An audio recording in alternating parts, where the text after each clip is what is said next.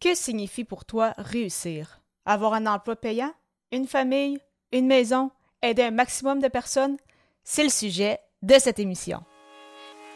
Les médias sociaux en affaires est ton rendez-vous hebdomadaire pour en connaître davantage sur les différents réseaux sociaux et les plateformes de création de contenu dans un contexte d'affaires.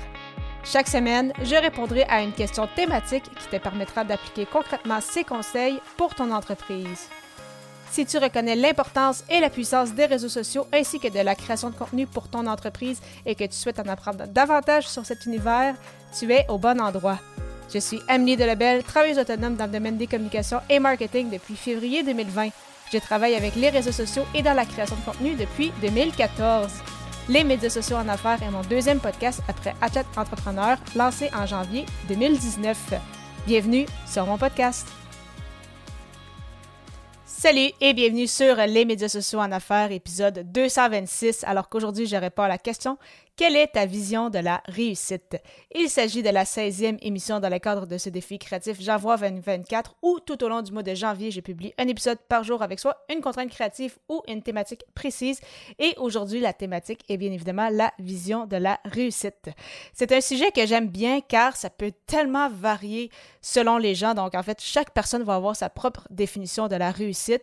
Et euh, parce que pour certains, ça peut peut-être être de posséder des voitures de luxe dont ils rêvent depuis un moment. Ça peut être de voyager d'être libre, d'avoir une maison, d'avoir une famille, d'avoir une belle job euh, au niveau corporatif où ils ont gravi les échelons.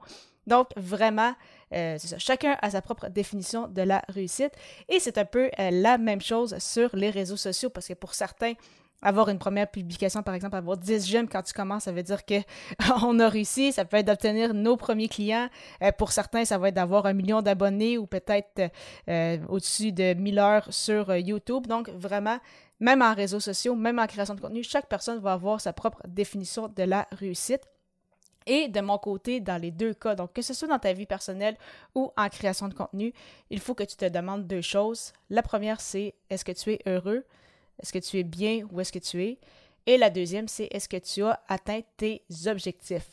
Parce que sur les réseaux sociaux, tu as beau faire beaucoup de vues, euh, tu as beau avoir plein d'abonnés, mais si au final tu ne fais pas de vente, si tu n'as pas de clients, tu ne génères pas d'argent, donc au final, ça ne sert à rien. Donc oui, c'est beau pour l'ego euh, d'avoir des publications avec des centaines de mentions j'aime ou d'avoir, par exemple, un épisode de podcast qui a super bien fonctionné, mais si concrètement, ça ne t'apporte rien, c'est ça, c'est beau, ça aide à booster l'ego, mais ça se limite euh, pas mal à ça.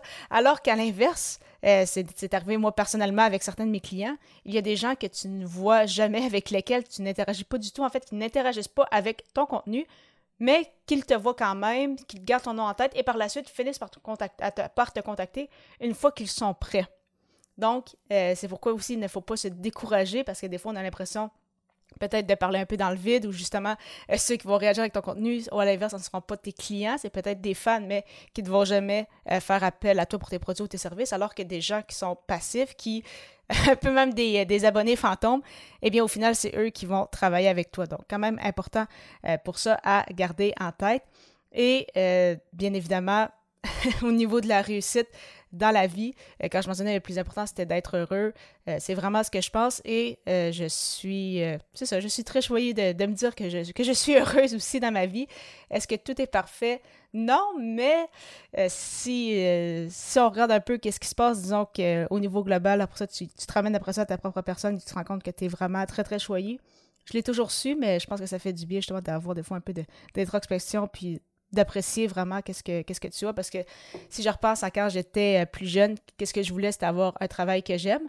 À ce moment-là, j'aurais pensé que c'était dans les communications vraiment plus comme journaliste sportive. Finalement, ce n'est pas le cas, mais je suis quand même très très euh, heureuse. C'est un travail que, j'adore, qu'est-ce que je fais depuis déjà plusieurs années. En fait, bientôt quatre ans que je me suis relancée à mon compte. Euh, j'ai un conjoint qui m'aime et que j'aime énormément depuis maintenant plus de huit ans. Et je voyage. On a eu une petite pause pendant la pandémie, mais euh, ça reprend très bien euh, dernièrement. Donc, j'ai tout ça, j'ai la santé, euh, ma famille a la santé aussi. Donc, vraiment, ce serait quand même difficile de demander mieux pour, pour le moment. Et avec ma création de contenu, le plus important pour moi, c'est de continuer à gagner ma vie en fait avec mon activité, ce que je réussis actuellement à faire. Donc quand je crée du contenu, ça me permet d'amener des clients, ça me permet de générer des revenus et que ça continue comme ça, je vais être très heureuse aussi. Donc, euh, pour moi, c'est ça. C'est vraiment ça, en fait, ma, euh, ma vision de la réussite. Euh, c'est sûr qu'on pourrait toujours pousser ça un peu plus loin, essayer d'avoir peut-être plus de chiffres, plus de clients et autres. Mais pour le moment, je peux me dire que j'ai que j'ai réussi. Qu'est-ce que la, la, plus jeune Amélie voulait peut-être avoir justement à l'âge où j'en suis. Donc, vraiment, je suis très, très heureuse et, et choyée de vivre ça. De ton côté, quelle est ta définition de la réussite? Tu peux m'écrire sur LinkedIn à euh, Amélie Delobel, donc mon nom complet, et euh, m'envoyer une demande d'invitation si on n'est pas encore ami ou abonné en fait sur, euh, sur LinkedIn. Et au plaisir de te retrouver dès demain pour l'épisode 227 alors que je répondrai à la question Quelle est ton histoire de réussite? À bientôt!